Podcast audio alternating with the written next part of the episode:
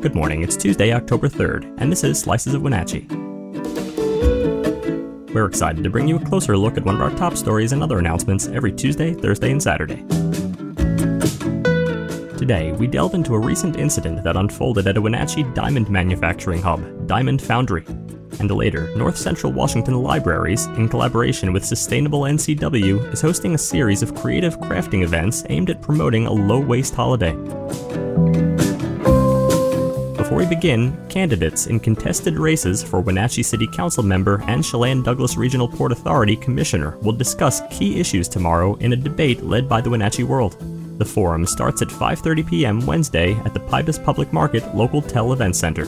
It'll be moderated by Wenatchee World staff writer Oscar Rodriguez. Now our feature story. Earlier this year, the State Department of Labor and Industries cited Diamond Foundry Incorporated for five safety violations, leading to a total penalty of $12,000.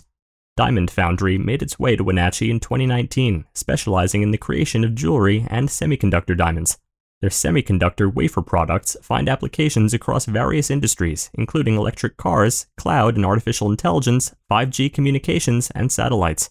They're owned by a California based company and operated out of the old Stemilt Growers warehouse on Hawley Street. The violations were categorized as serious, particularly focusing on the lack of employee training and the absence of an energy control program. According to the U.S. Occupational Safety and Health Administration, or OSHA, a serious violation implies a substantial probability of death or serious physical harm.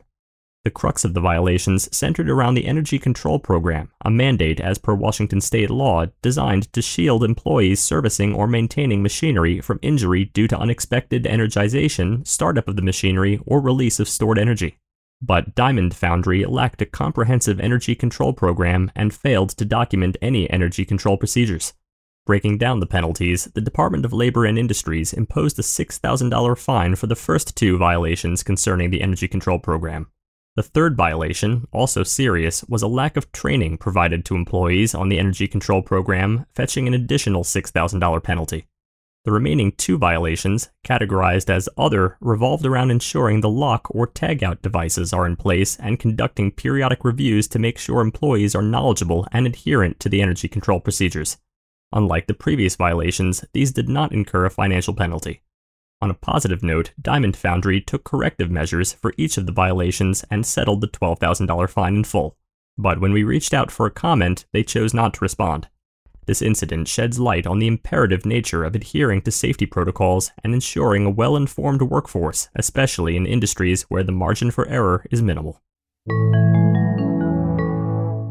Before we begin, have you joined Nabur yet? If not, download the app today and join local conversations about issues that matter. Nabur is a site just for our local community, focused on facts, not misinformation. Best of all, it's free for everyone. To learn more, visit wenatcheeworld.com slash NABUR. Next, North Central Washington Libraries, in collaboration with Sustainable NCW, is hosting a series of creative crafting events aimed at promoting a low waste holiday. These free, hands-on activities are scheduled on select Wednesdays from 5:30 to 7:30 p.m. at Eastmont Parks Community Center and East Wenatchee Public Library. Attendees can learn various crafts like shibori dyeing, making floor cushions, book page garlands, ornaments, and alternative gift wrapping. Sustainable NCW's executive director, Jana Fishback, emphasizes the value of handmade gifts and encourages rethinking purchases to reduce waste.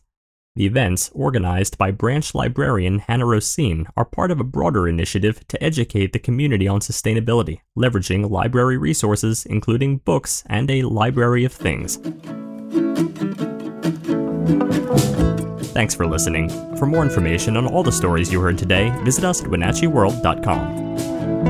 The Wenatchee World has been engaging, informing, and inspiring North Central Washington communities since 1905. We encourage you to subscribe today to keep your heart and mind connected to what matters most in North Central Washington. Thank you for starting your morning with us, and don't forget to tune in again on Thursday.